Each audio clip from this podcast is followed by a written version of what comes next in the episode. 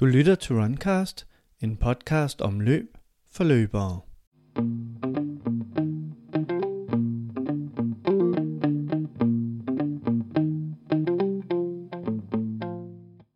Om det er nytårsforsættet, der dikterer en start på træning i løbeskoene, eller du er en garvet løber, der bare en gang imellem er lidt udfordret i forhold til at holde ved med den gode vane, er det her en episode for dig.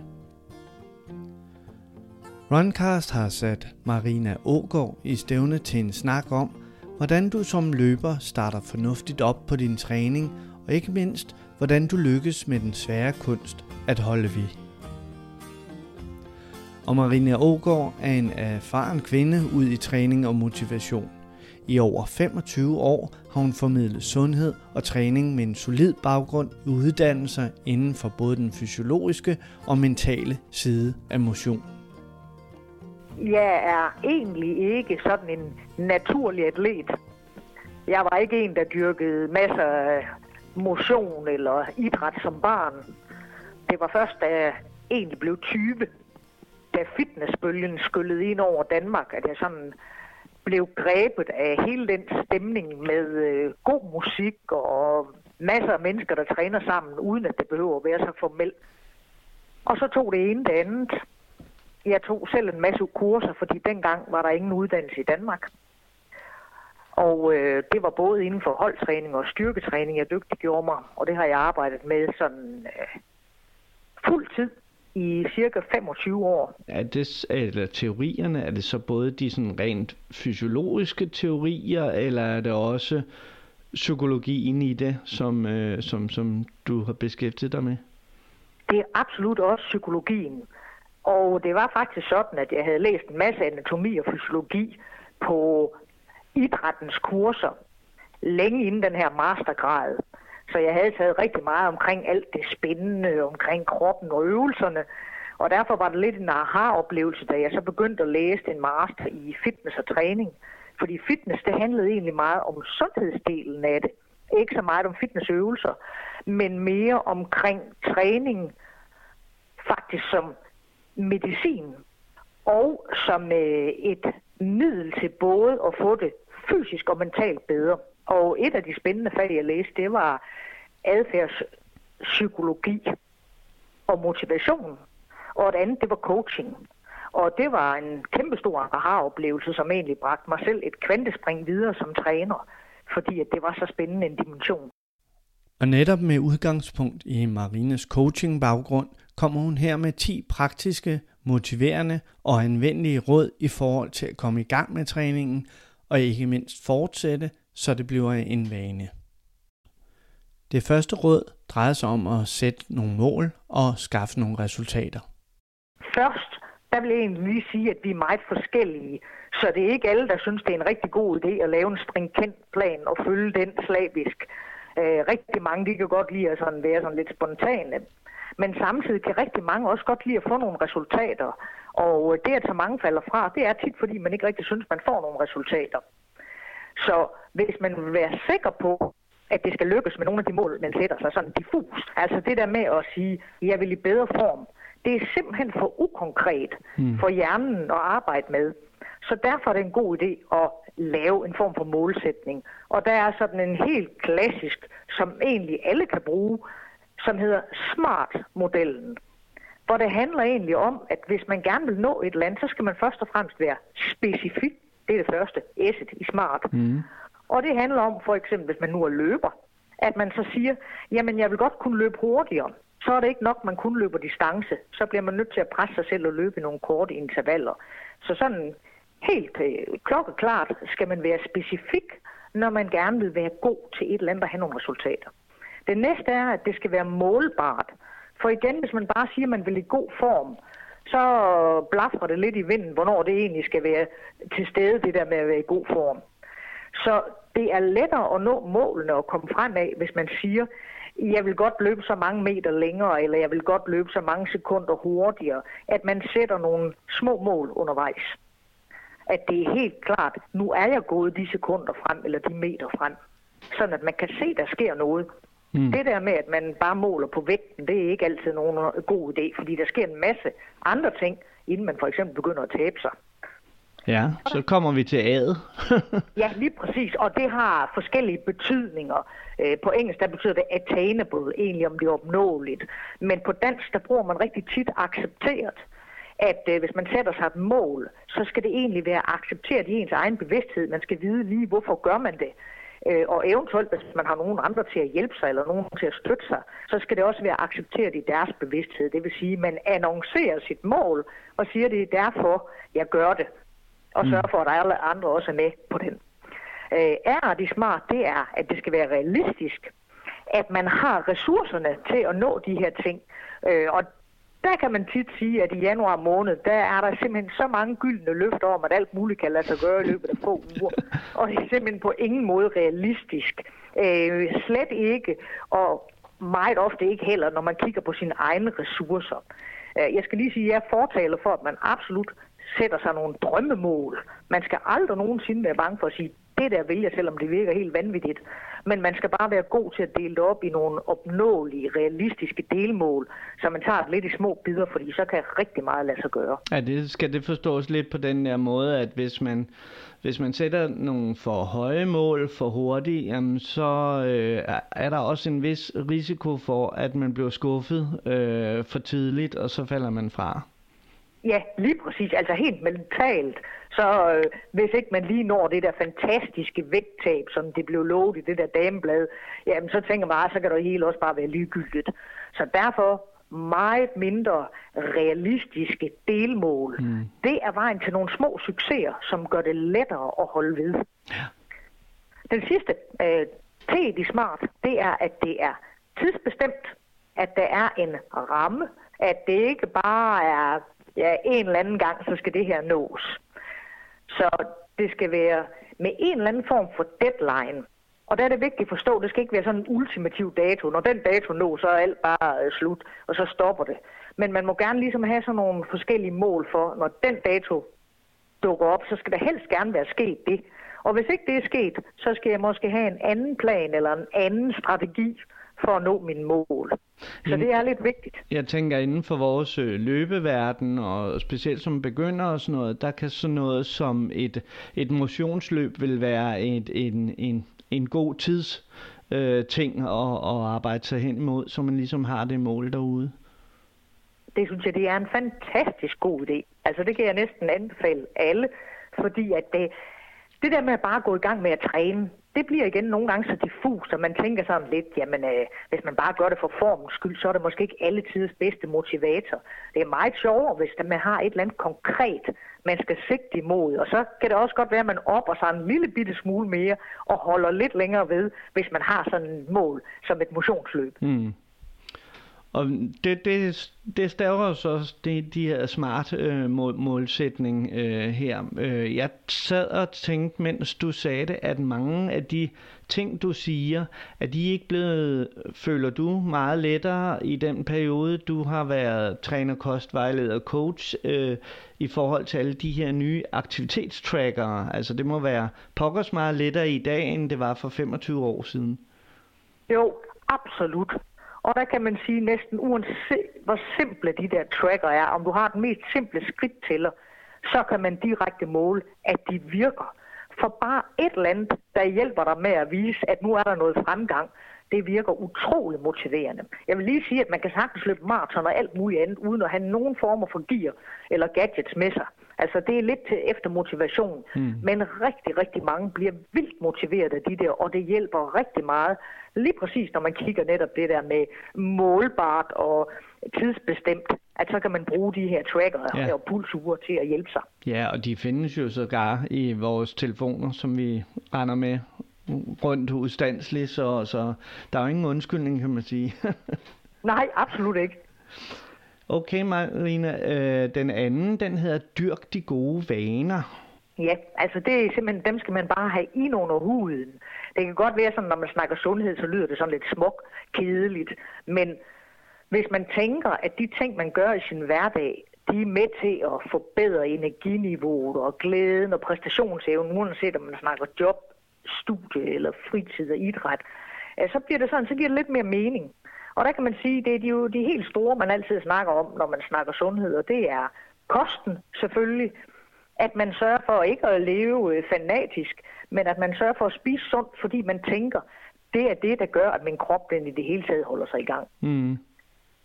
Kan der være noget der også med at dyrke de her gode vaner, hvis, hvis kan der være en, en, en fordel i forhold til at, at starte med en af gangen, øh, så, så det måske heller ikke bliver for voldsomt, så man tager øh, spiser elefanten i små bidder, så at sige? Ja. ja, altså der har man lavet sådan forskellige undersøgelser, og rigtig meget det peger på, at små skridt-metoden eller en ny vane af gangen, er det letteste for de fleste. Når det er sagt, så er der faktisk nogle mennesker, der kan flytte sig i kvantespring og bare tage det hele på én gang.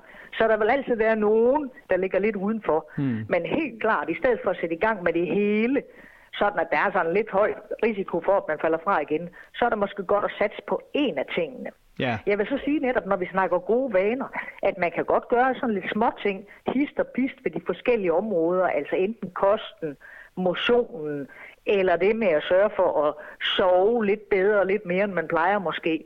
Alle de ting, det er gode vaner, som man har brug for. Og øh, lidt afpustning på de der områder, måske med fokus på det sted, hvor man har største udfordringer. Det vil være en god idé. Mm. Så jeg, det, jeg hører dig også sige, at, at man, kan godt, man kan godt gå i gang med, med flere på én gang, men det er måske så bare at tage nogle små skridt øh, hen ad gangen frem for de der helt store, urealistiske mål øh, fra starten af. Ja, lige præcis. At det, øh, det giver en, en større risiko for frafald, hvis det bliver alt for voldsomt, det man kaster sig ud i. Mm. Og så har vi en her, øh, punkt nummer tre, der hedder Gør hverdag til fest. Øh, det her med, at livet kommer tit på tværs øh, med, med familieproblemer og, og, og gode intentioner, der kører sporet og sådan noget. Øh, men der skal du gøre hverdag til fest. Ja, og øh, det er sådan set noget, der blev lidt min kæphest, fordi at øh, jo længere man lever, desto mere oplever man gennem livet, og man finder ud af, at øh, det er der ikke bare, ikke bare altid. Så derfor så skal man virkelig gribe dagen og nyde øjeblikket, øh, i stedet for sådan at gå og småbrokse over småting. Men faktisk være glad for øh, egentlig hver dag, man er sund og rask, og man kan komme ud og løbe og gøre de ting, man nu egentlig gerne vil. Og det er sådan lidt det overordnede i det. Men samtidig med, så skal man også tænke på, at i stedet for at tænke på, åh oh, nej, er du nu mandag igen? Så skal man sige, yeah, det er mandag. Det er en ny uge. Og tænk på i hverdagen, øh, hvordan kan man gøre dagen god? At man prøver på at feste lidt, at man øh, sætter noget god musik på, og tager sin bedste løbesko på, og øh, ikke gemmer det bedste til en eller anden god gang om lang tid, men øh, siger, okay, nu her, det er godt nok kun tirsdag, men øh, nu spiser vi lige noget super lækker mad. At man prøver på at gøre dagene gode, så man ikke tænker, at det her det er en sur dag. Man prøver at finde ud af, hvordan, hvis det her det er en sur dag, hvordan kan jeg så gøre den bedre?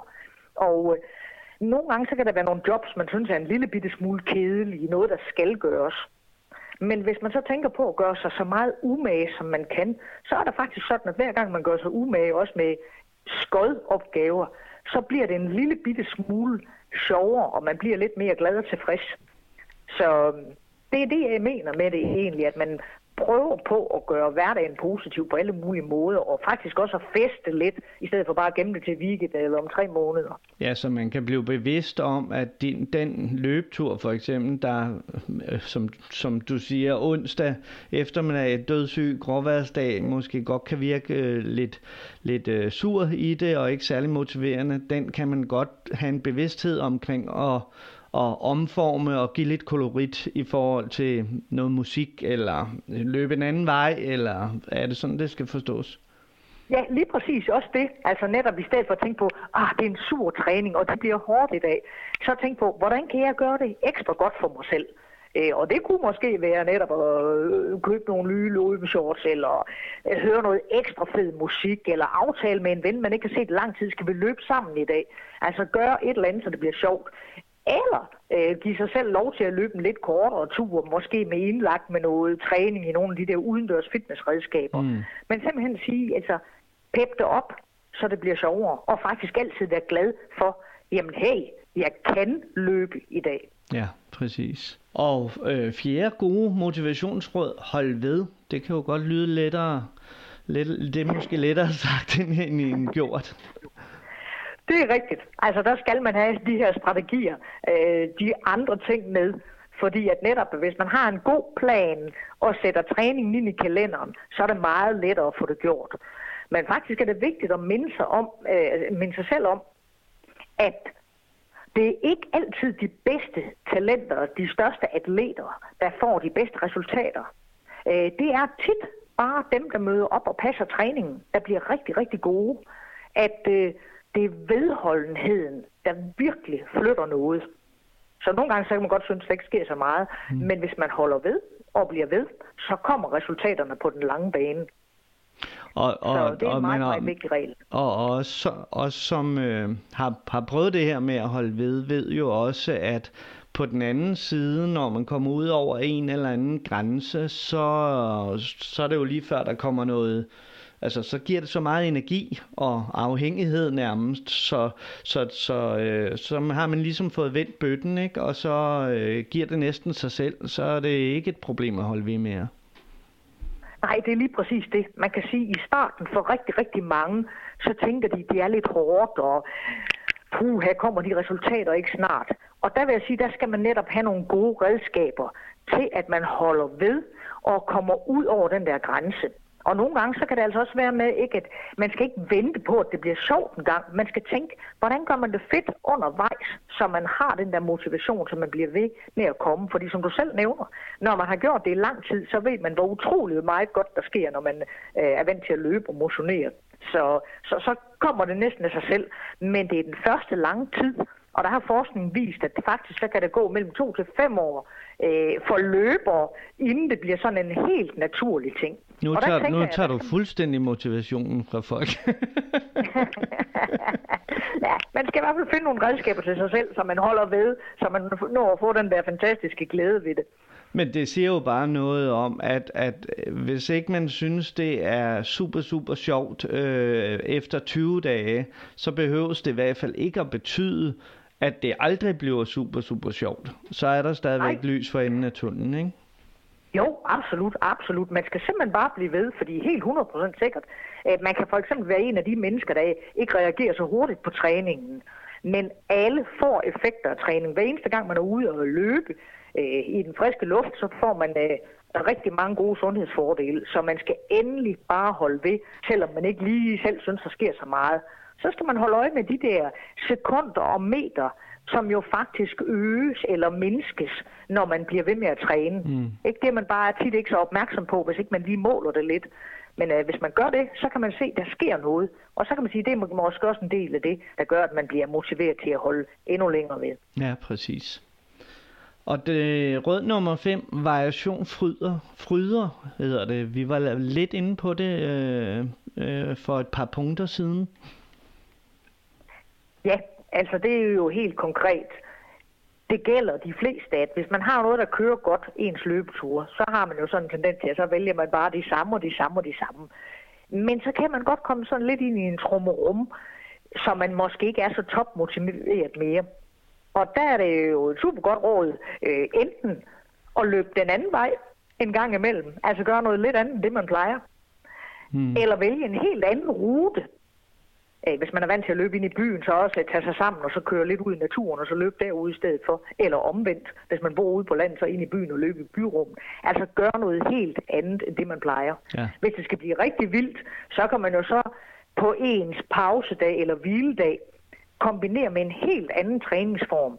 Fordi det at kaste sig ud i noget, hvor man ikke lige er i sin komfortzone, det giver for det første en kæmpe aha-oplevelse og et boost til motivationen. Men ikke bare i situationen. Det kan også godt sprede sig lidt til det, man ellers laver. Mm. Så det vil sige, ved at, hvis man nu er vant til at løbe, og måske også har løbet et par motionsløb, så prøve at vælge en anden type løb. Måske sådan en mudderløb eller noget helt, helt andet, man tænker, man ikke kan.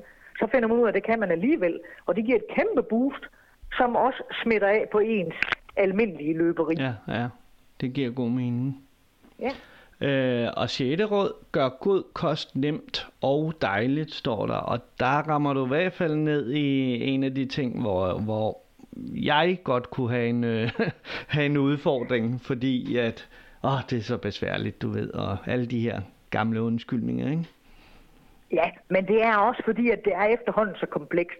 Lidt ligesom træning. Hvis man følger lidt med i medierne, så bliver man mere og mere stresset og forvirret over, at der kommer alle mulige nye ting øh, hele tiden. Øh, kurer og kosttendenser. Øh, og, og det bliver simpelthen sådan til sidst, så tænker man, så kan det også bare være lige meget. Mm.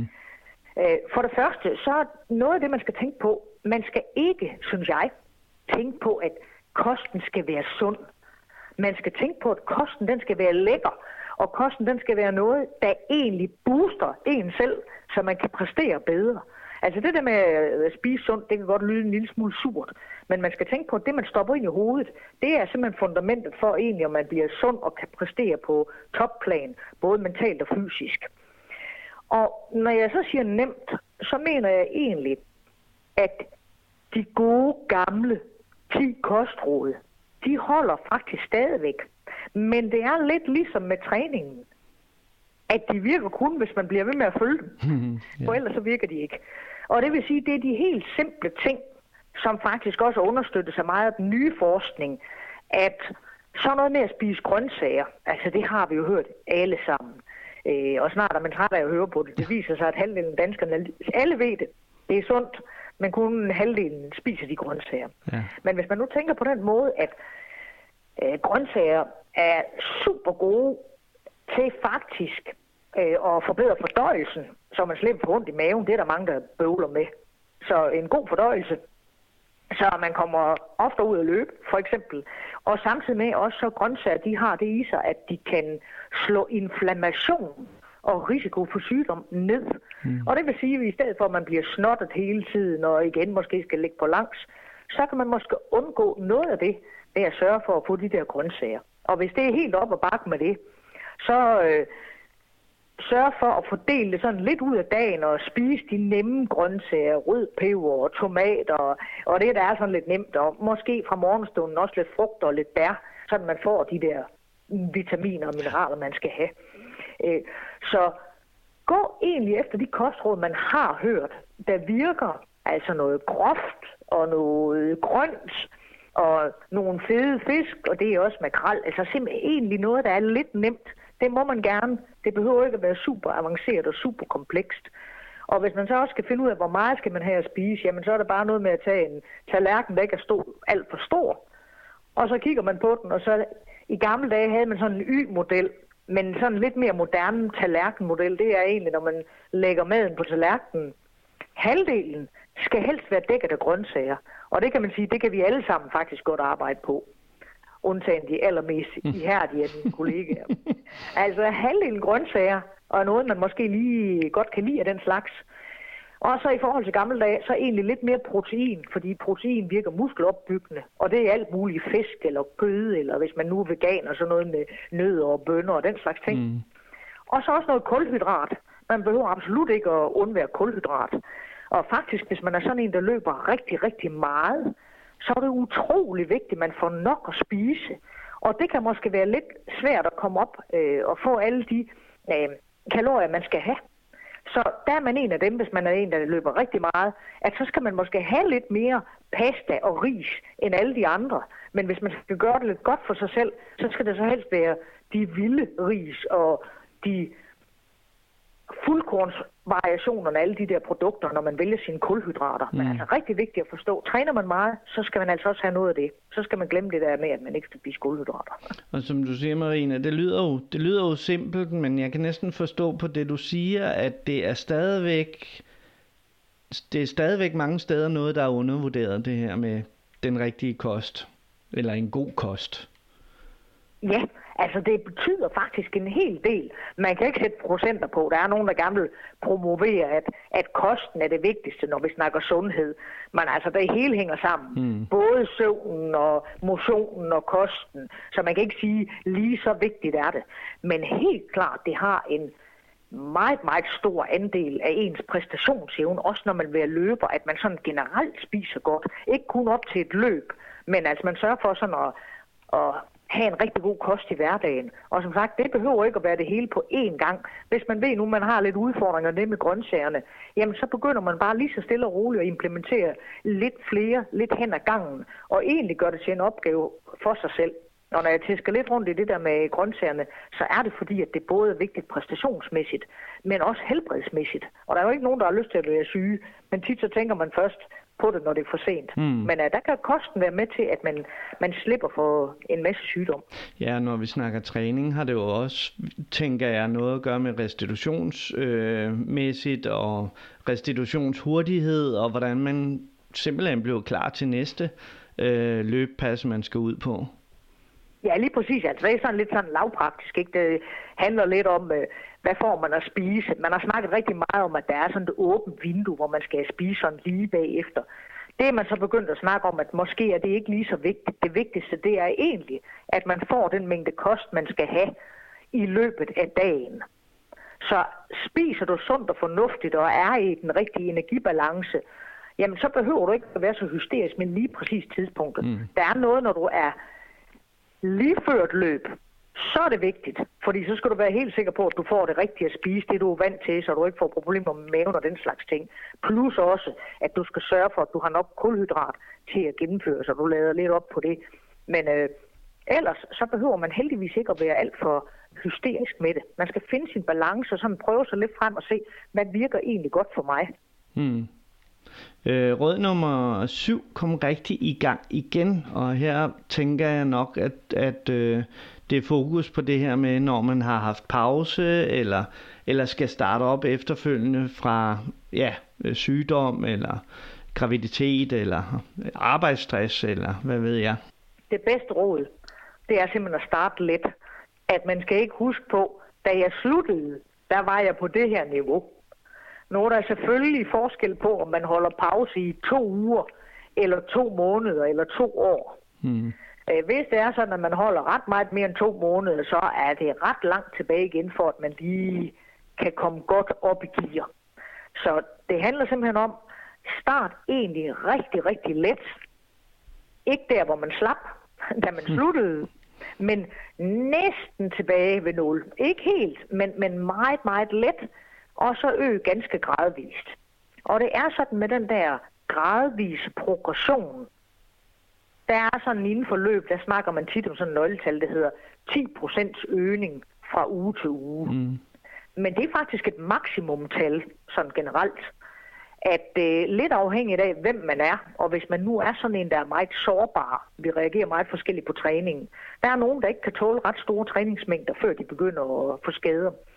Så når man skal gå gradvist frem, for eksempel efter sygdom eller skader, så kan vi nogle gange snakke om så lidt som 2-5% stigning af træningsvolumen fra uge til uge.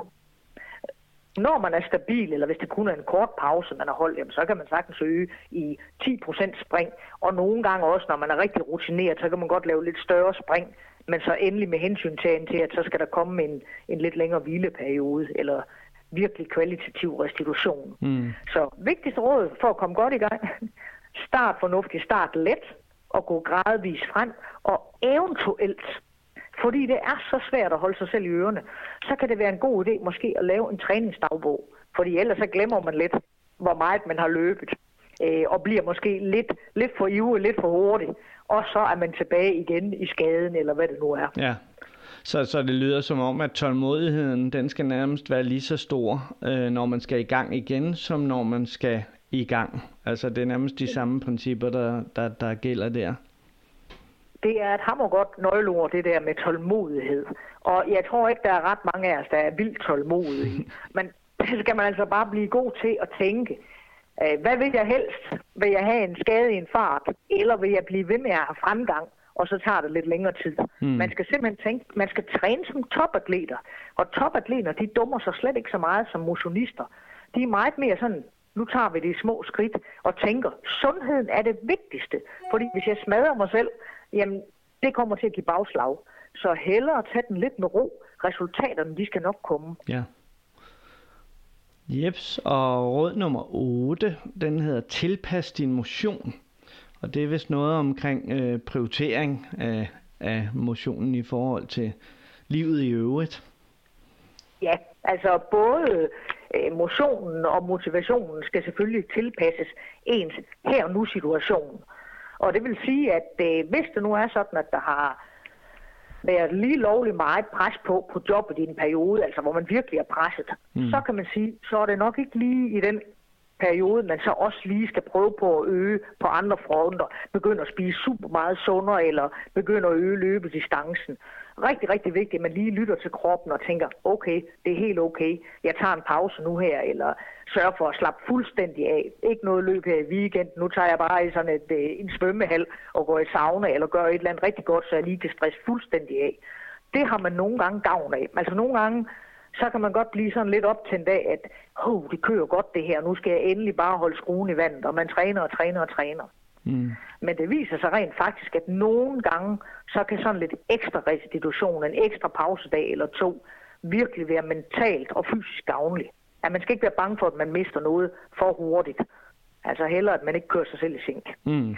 Så, så ja, det skal selvfølgelig tilpasses livssituationen. Og hvis man skal se sådan en større perspektiv, så er der jo mange, der har en partner.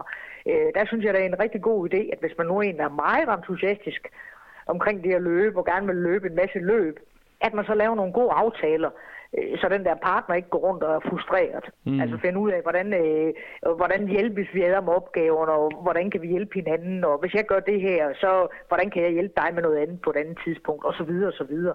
Så, så det er en god situation. Så, så man føler en mental opbakning, også derhjemmefra, at man lige får afklaret de ting, der er. Og i direkte forlængelse af den her tilpas din motion, der, der er råd nummer 9, klæde dig mentalt rigtigt på, fordi Øh, bagsiden af det, du siger, kan jo være, at man siger, Nå, men nu har jeg for travlt på arbejdet, eller nu regner det, eller ja, man kan finde på rigtig mange sjove undskyldninger, ikke? ja, det, det er sådan de helt lavpraktiske barriere for motion. Og der kan man sige, at for hver af de der negative, ja, vejret er dårligt, eller jeg har rigtig travlt, osv., så, videre, så er der faktisk omvendt en motivationsfaktor, fordi at netop hvis det regner, jamen øh, så øh, tag tøjet på. Det er rigtigt tøj på, for du ved, du får det bedre lige om lidt. Eller hvis du synes, ah, men du har ikke rigtig tid, jamen okay, så er det i dag, at du laver sådan en tabata øh, protokol, hvor din træning kun varer 10 minutter opvarmning, og så 4 minutter med super højintensive intervaller, sådan at træningen er hurtigt overstået, men hvor du egentlig får en masse træningseffekt ud af det på kort tid. Så man kan sige, det der med, at man ikke har tid, det er jo en klassiker. Og rigtig nok nogle gange, så kan der være så hektisk, at det, det, det er en dum idé at træne. Men for det meste, så er det lidt en smådårlig undskyldning. At der kan man godt lige få presset 15-20 minutter ind.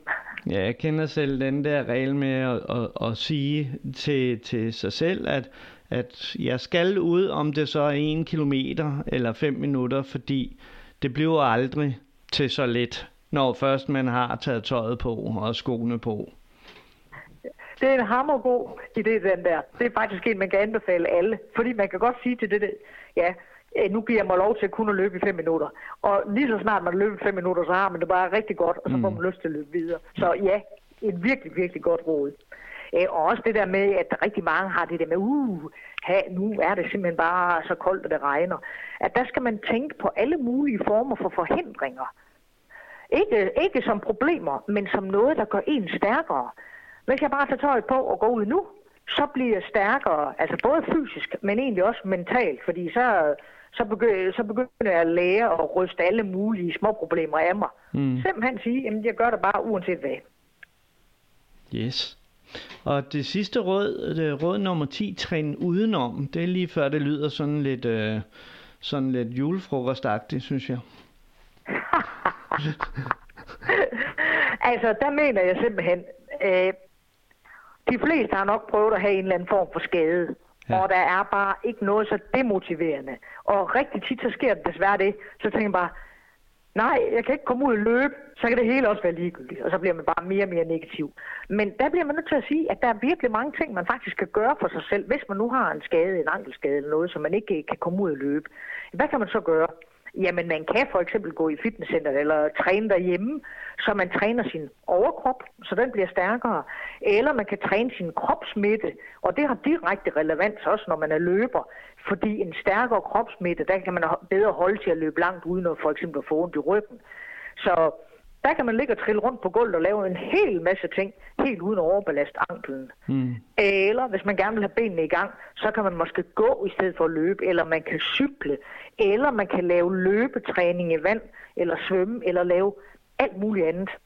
Eller man kan lave mindre træningsmængder, end man er vant til. Altså find alt muligt andet, men lad være med at gå i stå, fordi det er simpelthen bare super demotiverende, og så bliver man bare bumpet langt, langt, langt tilbage.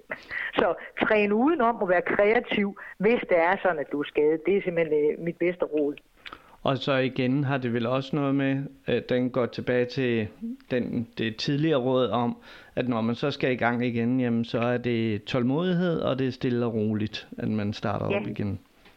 Ja, lige præcis, og man behøver ikke være bange for, at det tager evigheder, fordi tit, når man kommer i gang igen, så har man altså lidt mentalt også fra tidligere, så det er ikke super svært, men man skal i hvert fald lige holde lidt igen, så man følger den progression, der er for genoptræning. Altså det er lidt forskelligt, hvor man har sin skade, hvor lang tid det kommer til at tage, og hvor voldsom skaden er. Men øh, i nogle tilfælde, så behøver det ikke at tage super lang tid, men det er meget, meget vigtigt, at man lige holder sig selv lidt i ørerne, mm. så man får en god start og kommer, kommer sikkert tilbage. Marina, det var top 10 motivationsråd øh, for dig. Jeg tror, at, øh, at, at vi maksimerer chancen for, at folk kan komme igennem januar og også videre efter januar, hvis bare man følger de 10 råd. Det håber jeg. Og som sagt, hvis den sådan begynder at dale lidt motivation, når man går ind i starten af februar, så er det bare lige at gå tilbage. Altså simpelthen logge ind i sin kalender og se, hvad har jeg lavet af aftale med mig selv.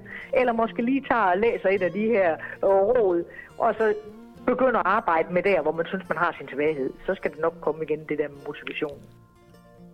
Tak til Marina for hendes 10 praktiske og gode råd om kunsten at starte den gode motionsvane og ikke mindst holde ved. På runcast.dk kan du finde alle rådene, ligesom vi selvfølgelig linker til Marinas blog, hvor der er masser af guldkorn om kost, motion og motivation. Jeg hedder Ole Thorning Jacobsen, og du har netop lyttet til Runcast om løb for løbere. Du kan abonnere på Runcast i iTunes eller i din foretrukne podcast-app på mobilen. Du kan selvfølgelig også fange din yndlingslyd om løb for løbere i Spotify. På runcast.dk og Facebook kan du følge med i, hvornår der er nyt fra din podcast om løb for løbere, ligesom du er velkommen til at følge Runcast på Instagram. Hvis du vil hjælpe med at udbrede kendskabet til Runcast, hjælper en rating i iTunes utrolig meget. Det er faktisk ganske hurtigt gjort. Og hvorfor ikke anbefale Runcast til din løbemakker næste gang I mødes? Indtil vi høres ved igen, god løbetur.